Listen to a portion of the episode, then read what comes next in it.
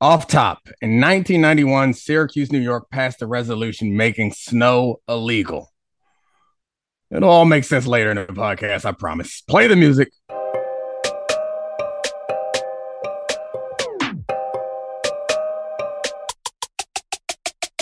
This is the Domonique Foxworth Show. All right, so apparently the Washington football team is exploring being sold. Right, that's what the release was. Like, I don't understand putting that out unless it's because everyone seems skeptical about it. I don't understand putting that out unless it's like something you sincerely intend to do, particularly given that Daniel Snyder probably knows how people feel about him. And we're both in DC, and it feels like a joyous occasion the way people are reacting. How do you feel as, as a Washington football fan? I uh, I would like to take this moment to celebrate. I would uh, I'd like to thank you, all of ESPN, every other investigative reporter that has exposed oh, Daniel gosh. Snyder for all of his uh, pernicious deeds. Uh, that's probably letting him off too light, but yeah, I'm back. We're back. We're back, right. baby. Well, we're gonna get into AFC, and honestly, like I, I, was prepping for talking about all the AFC divisions, like we did on Tuesday for the NFC, but then I started leaning more towards just talking about the two big dogs and how everyone else in the um, division, or excuse me, in the conference relates to them. So we'll get to that at some point. We'll do our bets at the end. But first, my thoughts on the Daniel Snyder thing and the Washington thing. It's a point I've made on here before. Is uh, there hasn't been anyone, any black owner in football. And I think that this is the perfect opportunity to make sure that happens if you're an NFL. And to be clear, I don't think it's because it represents some sort of progress as much as it's benefits the NFL more than it benefits anyone else is it speaks to them maybe being a little bit more progressive and issues of race is something that they do not look good on, particularly when it comes to leadership. But uh, DC is unique. I, I live here. I've lived here for a while. My wife and her family grew up here.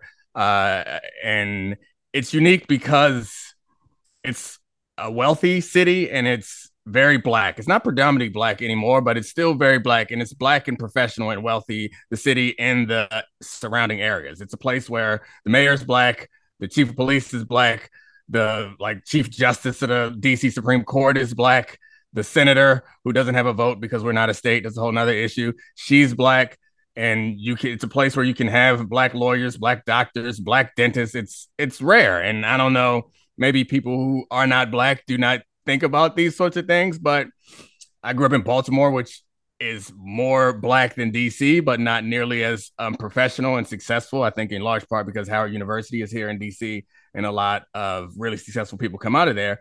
But it's hard anywhere else to like find uh, that type of like black success and wealth. And so I say all that to say, I've mentioned this before also on this podcast, is that the history of race with this team, the Washington football team was the last team professional football to have a black player. Because of that, the local black fans who would have been DC fans became Cowboys fans, and they wouldn't let their kids be DC fans. They became Cowboy fans too. And it passed on to now little 10 year old kids that I know are like, nah, we can't root for the Washington team. We root for the Cowboys because the Cowboys had successful black players that would come to D- DC and whoop this team's ass. And that's what kind of became the team of the local black fan base. So I say this as advice to the NFL because it helps them, as I mentioned before, more than helps anyone else. Is like it's a dormant fan base that could be won back over with uh a simple decision. So we're not going to dive too deep into that. Maybe for another podcast because I'm sure it's going to come up again at some point. Let's get back to the football. Now let's talk about the play of the week. The pressure to follow up Hpnotiq and Cognac weighing heavy on the team. Hpnotiq was in the cup, blue, and ready for the play. And boom, Añejo Tequila came in with a smooth assist to Hpnotiq's tropical fruit finish, shaken, strained, poured. It was green and good. The playmaking splash shifted the tempo. Another great cocktail from the Hpnotiq team. Every season is Hpnotiq and Tequila season. Hpnotiq Liqueur. Bardstown, Kentucky. 17% alcohol by volume. Hpnotiq reminds you to think wisely, drink wisely. This show is sponsored by BetterHelp. We all carry around different stressors. I do, you do, we all do big, small. And when we keep them bottled up, as I sometimes have had happen in the past, it can start to affect us negatively. Therapy is a safe space to get things off your chest and to figure out how to work through whatever's weighing you down. It's helpful for learning positive coping skills and how to set boundaries. It empowers you to be the best version of yourself. It isn't just for those who have experienced major trauma. If you're thinking of starting therapy, give BetterHelp a try. It's entirely online, designed to be convenient, flexible, and suited to your schedule. Just fill out a brief questionnaire to get matched with a licensed therapist and switch therapists anytime for no additional charge. Get it off your chest with BetterHelp. Visit betterhelp.com slash DF today to get 10% off your first month. That's betterhelp, H-E-L-P dot com slash DF. So there are two teams that, if you got any sense in the AFC, you believe that one or both of them are going to be in the championship game, and absolutely one of them is going to be in the Super Bowl. It's the Chiefs and the Bills. And we can start with the Bills uh, because I think they are clearly the team to beat by everyone's measure, in part because they beat the Chiefs this year and they've just been throttling people all year long. So I was trying to figure out what are the teams, what are the types of teams that will give the Bills, that could give the Bills trouble in the playoffs. And it starts by looking at what their weaknesses are, I guess, and they don't run the ball well with the exception of Josh Allen. when he runs the ball, he runs it really well. They have a strong like offensive line. They're a well coached team, and I think that well, a strong defensive line. Their offensive line isn't terrible, and they're a well coached team. And I think those are things that could speak to uh, that could challenge them as a team that kind of focuses on running the ball well. Because I think I kind of came up with a a thesis for the Bills or like their strategy to me if you watch their games and you look at the way their stats break down, it seems like what they're saying is we're going to allow you to run the ball, but you're not going to be able to outscore us playing playing into our hands. We're going to play two safeties back. They play over 50% of two high safeties, which is the highest in the league of any team. And they're gambling that you won't be able to go six, seven yards a pop and outscore them with Josh Allen on the other side, slinging around to Gabe and Stefon and it seems to have panned out well for them so far. But I think it's in large part because everyone they force everyone to play their game because they always score first. I think they've scored first in six of their, I guess we're at week eight or week we're going into week nine. So they've had eight games. They scored first in six of those games. They lost one game and they scored second in the Ravens game, but they ended up winning, which kind of leads me to the types of teams that could give them trouble are the teams that are completely fine with playing that way, that like show up and want to run the ball.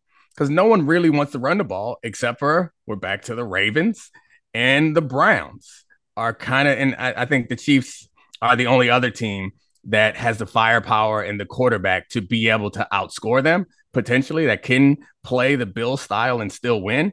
So that's what it boils down to to me is those three teams are the teams, and I guess I could throw the Titans in there too because they do want to run the ball too, but I, I don't see them in the same talent yeah, talent, talent echelon yeah. as the Browns. Even though their defense hasn't played well, they're talented on defense. You could imagine a game plan that could sh- they could show up and have a good game against Josh Allen. And the same with the Ravens is they went and got Roquan Smith, which I think in part is because their division rival, the Browns, like to run the ball, and also because Roquan is sideline to sideline and big as hell, and could potentially spy Josh Allen and blitz Josh Allen and not be uh, outrun or run over. So, um, I got a lot of thoughts. I don't want to keep rambling, but yeah, w- what do you think about what I presented so far? Well, so I, I think this is a this is actually the way to look at the conference rather than the divisions themselves. I, I have some interesting questions about the AFC West, mm-hmm. but we'll get there. Um, I want to start with the the Bills because I think the the question of the AFC, which is I think we can both agree is a far more competitive conference than the NFC, is really can right. you beat the Bills? Because you you tier it as the Bills and the Chiefs as the top, and those are clearly the two best teams. But I think it's really the Bills and then a teardrop, then the Chiefs, then a teardrop. Um, and I was trying to think of how do the Bills lose? Because that's really the the interesting question that's going to loom over the AFC playoffs when we get there. And honestly, that's sort of the interesting question for the rest of the regular season as we look at them going forward. And so I looked at the Miami game, the one game they've lost. And I reminded myself, oh, we can't take anything away from this because that was a total fluke where they outgained them 3x in that game. And it was really touchdown luck and regression of how, how they lost. And so I came to a also a heat also heat exhaustion is, in that game too. Heat exhaustion, bad luck. But I mean, to, to be fair, Josh Allen put up numbers, but I don't think he played well in that game. And it was a while ago, so I could be right. misremembering. But I feel like that was the game when he was bouncing balls off a defender's chest and they weren't catching him. So it was kind of a a, a miracle that they were still in the game by the end of it. Maybe I'm wrong, but I, will look it up anyway. Go ahead. No, no, no. I think that's that's the, definitely the correct take. That was not a not the not the best Josh Allen game. But what I came down to is one, can you force the Bills to run the ball? I know they addressed that at the trade deadline, by the way. Awesome that we finally got an NFL yeah. trade deadline, but they addressed it with yeah. Nyheim Hines. Um, yeah, okay. Who is really a carbon copy of what they tried to draft with James Cook, who hasn't really panned out so far. And is Josh Allen's never going to be a check down guy. So I don't really know what that means. And then two, the question I have is you're you're saying they want to force teams to run the ball against them. But what happens if their secondary continues to go down the path of bad injury luck? That to me, when I when I circled something on this team, it's what happens if they get too injured in the secondary and start having teams throw the ball against them? Because that's the sort of ethereal, magical quality that Patrick Mahomes has, where he can light up if there's a weakness. Right. The so they lost Hyde, one of their one of their top level safeties for the year. He's on IR. Poyer uh, went down last week, and I, I think he's day to day, so it doesn't seem like the MRI was um, too problematic. Uh, Tre White is their best corner. He's going to come back at some point off her ACL, so who knows what to expect from them. And everyone else uh, in the corner, their cornerbacks are inexperienced. So when you watch them play, I, I, don't mean any disrespect to their safeties. They're very good, but I think that they what they ask of their secondary is not that much. And you'll hear me talk about this when I talk about offenses or defenses. Is you have to find a place to put the pressure and some group or some player is going to have to carry a disproportionate amount of pressure. That's what they're asking their D line to do. So I actually think that that that's the more concerning injury place because what they're asking of their safeties and their corners is not easy, but it's not nearly as challenging as what they're asking of their D line and sometimes their linebackers. Uh, Milano falls in that category as a, a, guy who's been dealing with an injury that could be a problem for their going for them going forward.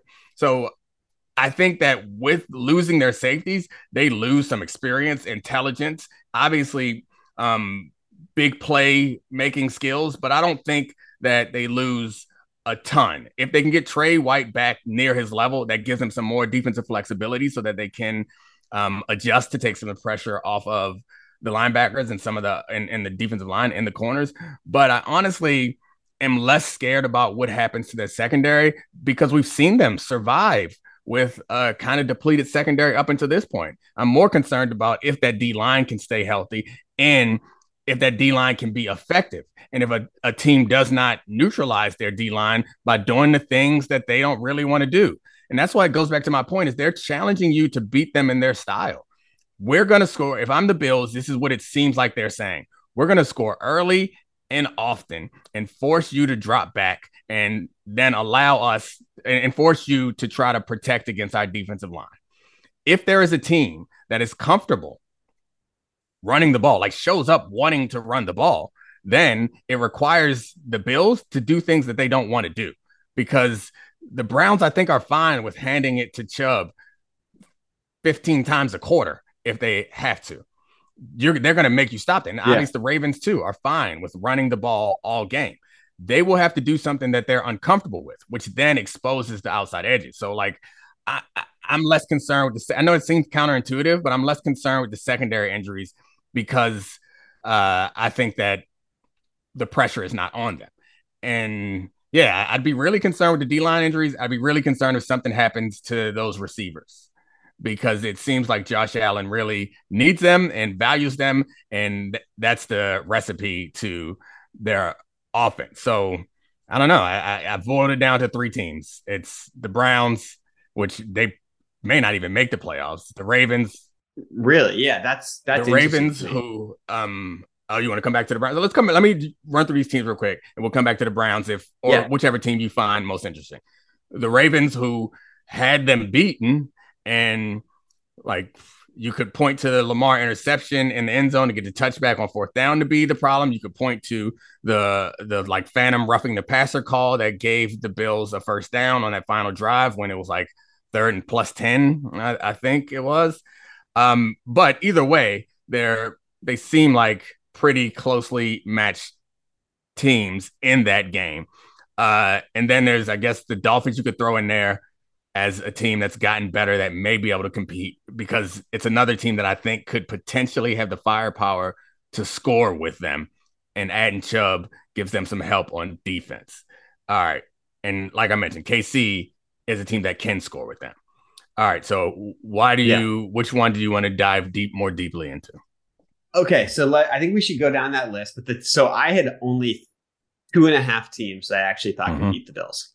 Um, I think that the Chiefs can beat them because Patrick Mahomes is incredibly special. I wish, I wish that they had traded for Brandin Cooks at the trade deadline, but I'm very excited to see Kadarius Toney. Um, I just wish they had more weapons outside of Kelce um, for Mahomes to distribute the ball to, who can really be explosive in space. I think that I actually think, in theory, the Dolphins can beat them, and that sounds crazy because you know, they have a minus 14 point differential on the year, but a lot of that's when Tua wasn't in the lineup. Their offense just looks so much better when Tua is out there. And I know he's been like a lightning rod for how you evaluate quarterbacks, but they have Jaylen Waddle and Tyreek Hill. And that's a complete, you know, force of destruction that can beat any team if they're peaking at the right time. And then the team that I had like as a half team that could beat them was the Ravens. And I say that because they just haven't been that good. I know that their DVOA says their offense has been incredibly efficient, but I don't look at them as having peaked in the same way as those other teams. And the defense has been bad. Roquan Smith is fascinating to me because that's a position that's been like really undervalued around the league as an as an interior linebacker, and they gave up a second round pick for him. And I look back and it's like, eh, he's one of the best two or three guys in the league at that position, and he's a coverage linebacker. And Patrick Queen has been not great, uh, according to all the all the football nerds. So I'm pretty fascinated by by that team, but I hadn't even considered the Browns. I hadn't even considered them, and I don't know if that's just because we haven't, you know, we've all collectively blocked out the fact that Deshaun Watson is going to play for that team in a few weeks. Um, but I'm fascinated that you think that that could be a team that sneaks into the playoffs and ends up being a really tough. Yeah, I mean, I, I again, it's about the the matchups to me, and I if you would have asked me this morning before I started like doing the research for the show, like who could the Browns give the Bills a hard time, I would have laughed at you and said hell no. But then I started to look at the what I believe to be like the the theory of or I mean not theory, the strategy of the the Browns. And it seems like it plays into the hands of the Browns and they have talent on defense that would be required. Like there's a chance that that Myles Garrett can just take over a game. And so like I right. would not pick the Browns, but after thinking about it and depending on what Deshaun Watson is when he comes back, it it's not going to be an easy out if they manage to find their way into the playoffs. But um yeah, so I don't know if there's much to say about the Chiefs because I think we all just believe in Patrick Mahomes. But the the Chiefs and the Bills seem like the same team statistically when you look at it. They're both top two offenses in the league. They're both incredibly good on third mm. down. And honestly, another thing I, I like to look at down set conversion rate, which like to me is it's just when they get a new set of downs, how likely are they to convert? They're one and two in that. If you do a down set conversion rate in two downs, they are one and two in that. So like they just skip third down altogether. These teams are really good and really efficient offensively. The difference is in their defense. The Bills defense is much better um, statistically and by all the analytic metrics than the Chiefs defense. But I think that it in part that's tied to the scoring first aspect is I think both of these teams are constructed defensively to play with the lead. And the Bills are playing with the lead a lot more often than the Chiefs are. And the Chiefs are being asking their defense to do things that they don't really want to do and they aren't really built to do. So I don't know. I think that we might be getting a bit we might be a little off on the the gap between them defensively because I think they're like like 20 spots apart in the ranking if you go by expected points. I don't think they're that different in talent. And we saw when they played each other, they were pretty close. But yeah. the other team that can kind of beat the Bills is a low pressure system like snow, frankly yeah. is is the only thing in, in, buffalo. Yeah. buffalo the city can be buffalo the team. Right. It's like it's the only um it's the the aaron rodgers dilemma right? Where mm-hmm. it's like you want to get home field advantage but do you? Like i feel like given the way that they're built to play a snowstorm is the worst thing they want they want a clean right. fast track no wind warm weather. Like they almost rather be in Miami. I know they didn't like it last time they were there, but that was in September. I love this. I love this is a, a take that uh, we share with with Mina, which is build a dome in Buffalo. Um, I mean, they should for him at least. I um I want to hop back to the Chiefs for a second because I I have a zoom out take that I think is really interesting that goes to the AFC West. Remember, we were calling them the group of death before the season, mm. and we thought, mm, sort of tongue in cheek, but we thought three, maybe four teams could even make the playoffs in that division. And what I think is actually interesting about the Chiefs compared to the Bills, the Bills are in a, an emergingly good division mm. where, yeah, they're going to be the dominant team, but we think the Dolphins are pretty good and, you know, continue to use their trade assets in pretty interesting ways. Uh, we think the Patriots are well coached, and who knows what that's going to be. They're enigma- enigmatic at this point, but we also think the Jets have a good defense, and Zach Wilson stinks, but we're going to figure that out. But then you look at the AFC West, the division that we thought was going to be the most competitive division in the conference. It's sort of the least competitive. And I say that because they have the Raiders who went all in Ugh. for this. Yeah. They have the Broncos who went all in for Russ, and I think it's a really interesting conversation to wonder if this is just who he is moving forward. And then and then the and then they traded Bradley Chubb, which is right. I know maybe I'm reading a little too much into this, but trading Bradley Chubb suggests that they are out on this season. I know that they may not have wanted to extend him long term, and they brought in Randy Gregory. But if you you think that you could possibly make a run this year, you don't trade away any anybody that you think can help you, and Bradley Chubb is certainly one of those guys. So anyway. Yeah, and then and so I'll I want to circle back on on the Broncos a tiny bit, but also then the Chargers. And the Chargers, I think we can agree have a top five quarterback in the NFL, top five, top six ish guy in Justin Herbert. But they've built a team that has the two slowest good receivers in the NFL, and it's built around checkdowns to uh, Austin Ekeler, and that team is not ready. And I say that because the reason the Patriots won so many Super Bowls was they were one of the best teams every year and they're always in position to win the Super Bowls because they're always in the final four. And the Chiefs, compared to the Bills, to me, actually, when you zoom out and you look at these potential two emerging dynasties, That's interesting. if you look at if they actually are positioned in a way, because this was supposed to be their rebuilding year. This right. is the year they offloaded Tyreek. This is the year they are changing their system to be more sustainable over the long term.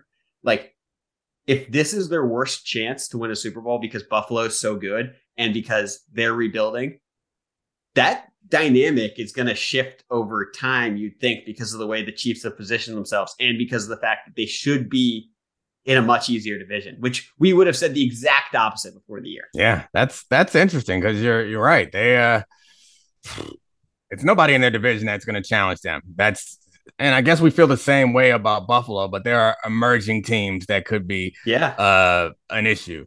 The idea that the the yeah, I mean, it, it's not surprising because nobody will be surprised if Patrick Mahomes continues to go to Super Bowls and win. But you're right. We thought that the AFC East was just going to go from Belichick to Allen and not be uh, competitive at all. But there's a there's a path for a challenger to them that seems clearer than the path is in the West. Deception of the Broncos are really talented, man. Like I I was on the verge of putting them in the conversation for a team that could challenge just because of the talent, but they just don't care and they're not well coached. And I feel like when you get to the playoffs, that coaching matters a lot more.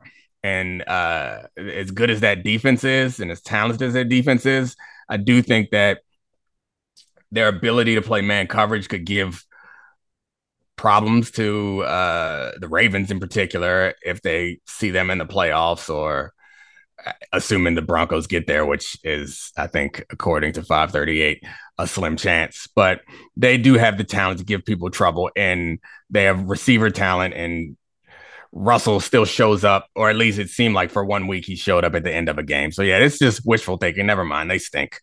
No, no, the, the Russell thing is interesting though because I, he's probably a first ballot Hall of Fame quarterback, and he's 33 years old. And while that's old by the old standards of football, we've seen not just Brady, but a lot of quarterbacks succeed at high levels from age 33 to 38. I thought he was going to have like four or five more years where he was good. Um, and I, I do think it's actually an interesting conversation at some point to wonder if this is just the new Russell Wilson, if he's permanently going to be a below average NFL quarterback, someone who's not additive whatsoever, or if this is a blip on the radar and we're going to look up in a couple years and it's actually a, a good team. I guess we there's no answer for that, but it's it's it's something that's not that's a story that's not going away with yeah. this contract. Yeah, I mean, and uh, as I feel like this this thing that you just presented is interesting because it's a bit shocking, but it could flip just as quickly mm-hmm. back to the Bills having an e- easy division if the Jets don't figure it out at quarterback. At least get like a mediocre game manager player, then, or even if they get that, I don't know. Then they're not going to be an issue the Patriots have been trying to recover from Tom Brady for quite some time, and the Bills have not seemed to have much trouble with the Patriots, uh, particularly in a playoff game last year when I think Josh Allen scored was it 19 touchdowns, so, something like that. And yeah, so I don't know. I, I, I like it as a as a thought exercise, but I'm not sure that it's actually going to pan out to be the problem. I, I, I feel like I have more hope that yeah. they'll figure it out in uh in Denver and and the Chargers, not the Raiders, before yeah. Uh, that they figured out in the AFC East. It's, I mean, it's fascinating. It's also like this is shows how much more valuable the one seed is now. Yeah, just one buy. Yeah, just one buy. Yeah. Hi, it's Mike Greenberg letting you know ESPN Bet is ready to take you through all the biggest sports moments this spring. The official sportsbook of ESPN has exclusive offers and markets from Scott Van Pelt, Stephen A. Smith, and me, plus many more. From the playoff intensity to finally getting out to the ballpark, there's no better time for sports fans. Sign up today. New users get a bet reset up to $1,000 in bonus bets if your first bet doesn't win. Download ESPN Bet today. What a play! Must be 21 plus and present in select states. Gambling problem? Call 1 800 GAMBLER. Terms and conditions apply. See app for details. 10 seconds on the clock. How many things can you name that are always growing? Your relationships, your skills, your customer base. How about businesses on Shopify? Shopify is the global commerce platform that helps you sell at every stage of your business. From the launch your online shop stage to the first real life store stage, all the way to the did we just hit a million orders stage. Shopify's there to help you grow.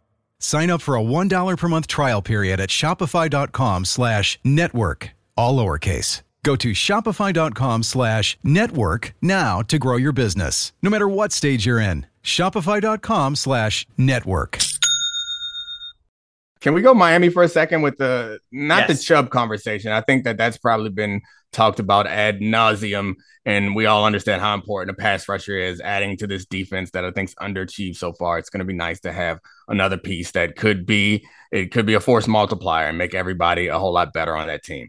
However, the Wilson addition is what I'm interested in because the Shanahan system that the hallmark of it is being able to produce a running attack even when you don't have super talented people.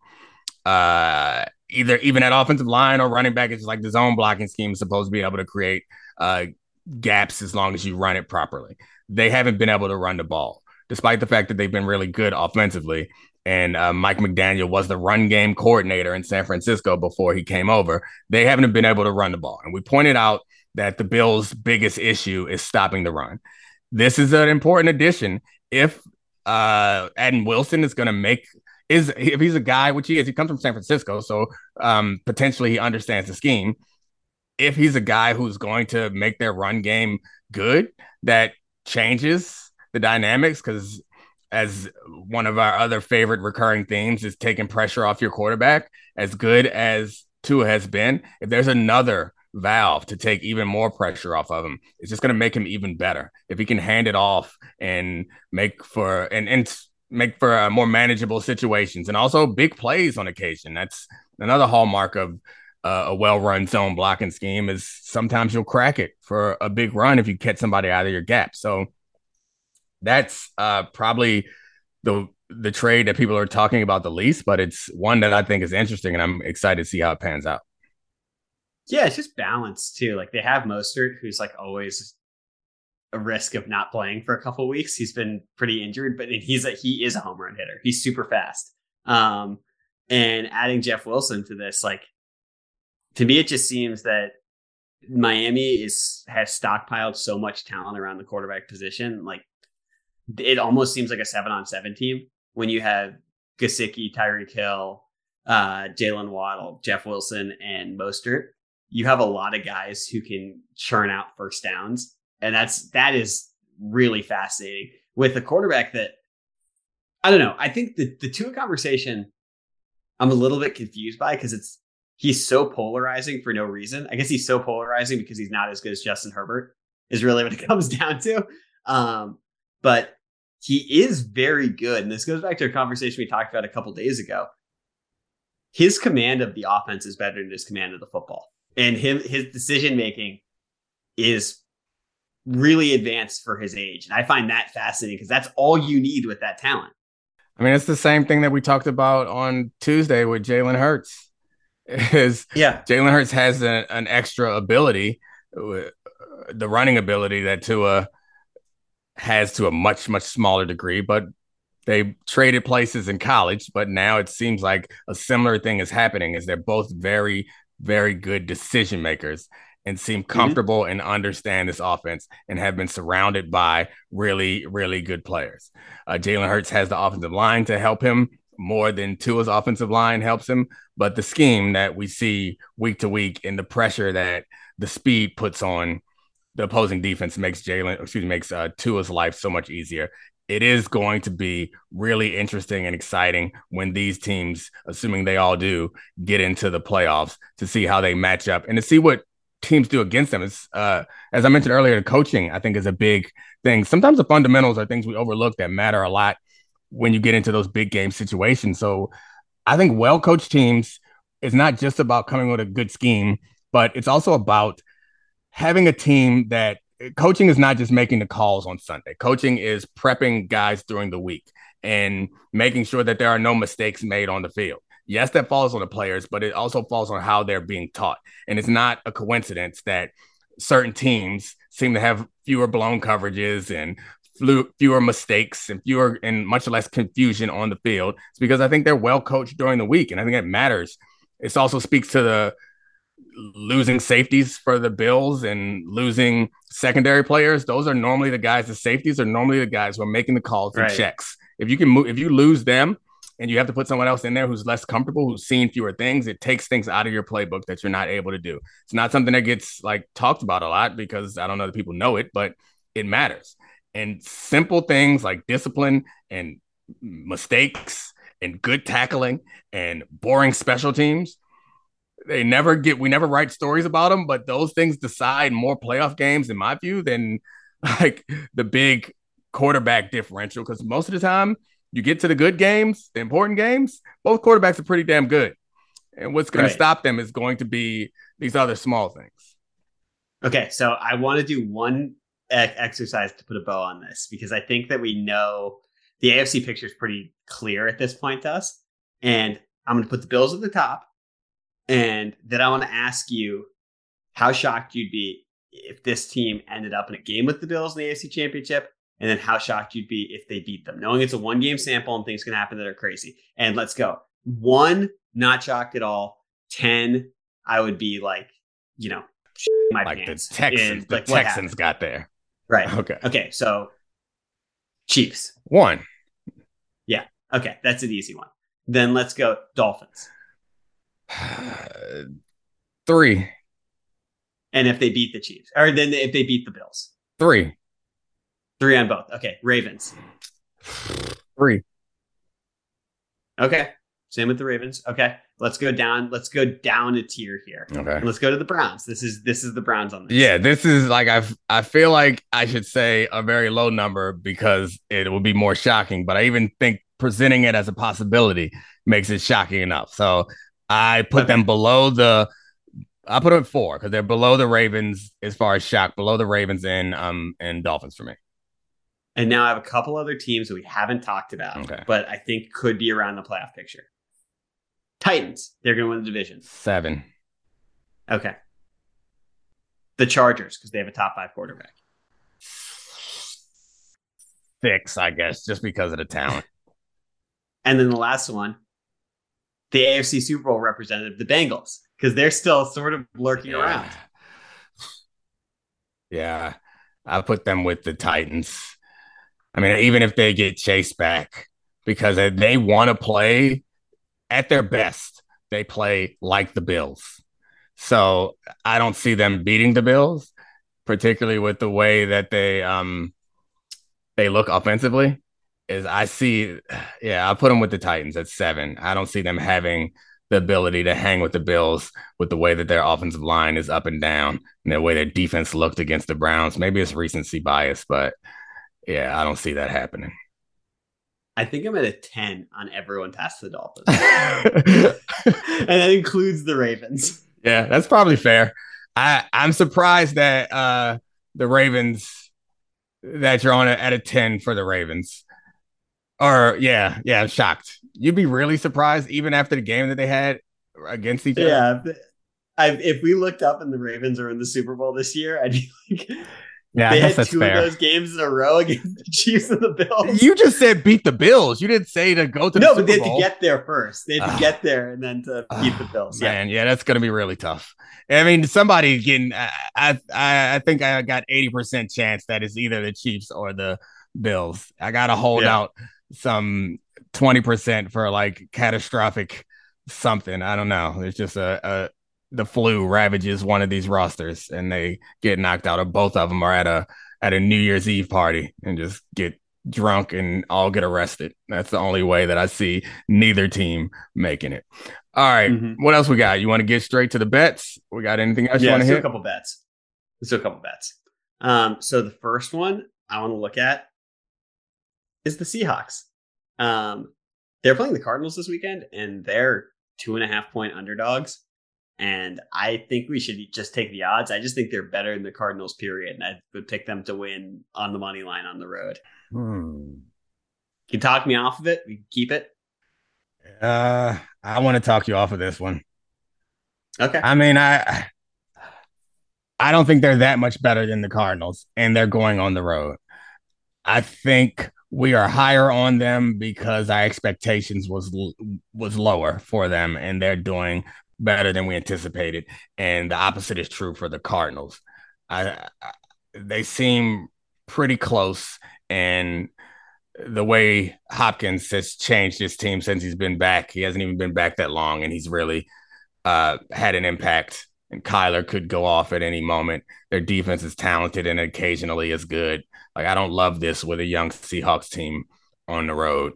That is like right. getting a lot of hype because we thought because we were wrong. Yeah. know? So yeah, let's let's back off of that, and you can you can clown me if I if I cost us some money on that one. This is you. You saved us last week. I, you picked uh, the Patriots Jets game. That was like had no idea how it was going to go. Um, so we have the Panthers playing the Bengals. They are seven and a half point dogs. Oh, I think that one's fascinating because the the Bengals don't have Ja'Marr Chase and they looked horrible and broken last week, and the Panthers looked a lot better with PJ Walker. Take them at seven and a half. I think it's a solid bet. Or if we're feeling a little bit spicy, we could take them to win the game at plus two eighty. Ah, yeah. and you know, bet hundred, win two eighty. Not bad for the that odds in that game. Yeah, I know we don't um we don't respect home field advantage nearly as much as we used to, but where uh where is this game being played? it's in Cincinnati. All right, give me the Panthers plus seven and a half. I don't want the money line. I want Panthers plus seven and a half. I think that's fair. We'll lock that one in. I'm a, Uh, I'm a little last one and a cautious. half for you. All right, give it to me. Last and a half for you. A game that we thought before the season was going to be like an iconic game. Rams and Bucks. We don't know if Cooper Kupp is going to play. The Bucks offense is broken. The Rams offense is broken. Under 42 and a half points. Yeah, I like that. I like that. Our last under bet though we lost because with the the Patriots went off right and scored a bunch of points. But we lost because we didn't have any idea that that Justin Fields and the Bears were going to figure it out. That's right. It wasn't the Patriots. It was the Patriots yeah. game. The Bears went off. Okay. Yeah, I like this. I think Ben unders is a good place to to get some dubs, even though it didn't work last time. All right. So we're in for two bets this week. And that about it. Thanks, Charlie. Anything you want to plug? Rate, subscribe, review to this podcast, and subscribe to the Debatable feed for more Domonique Foxworth and a little bit more of me sometimes. Yeah, you get some Pablo too. All right, thanks, Christina, Sarah, Parker, Addie. Is that did I miss anybody? Everyone who's worked on the show this week, I appreciate you all, and thank everybody for listening. See you next time. This is the Domonique Foxworth Show.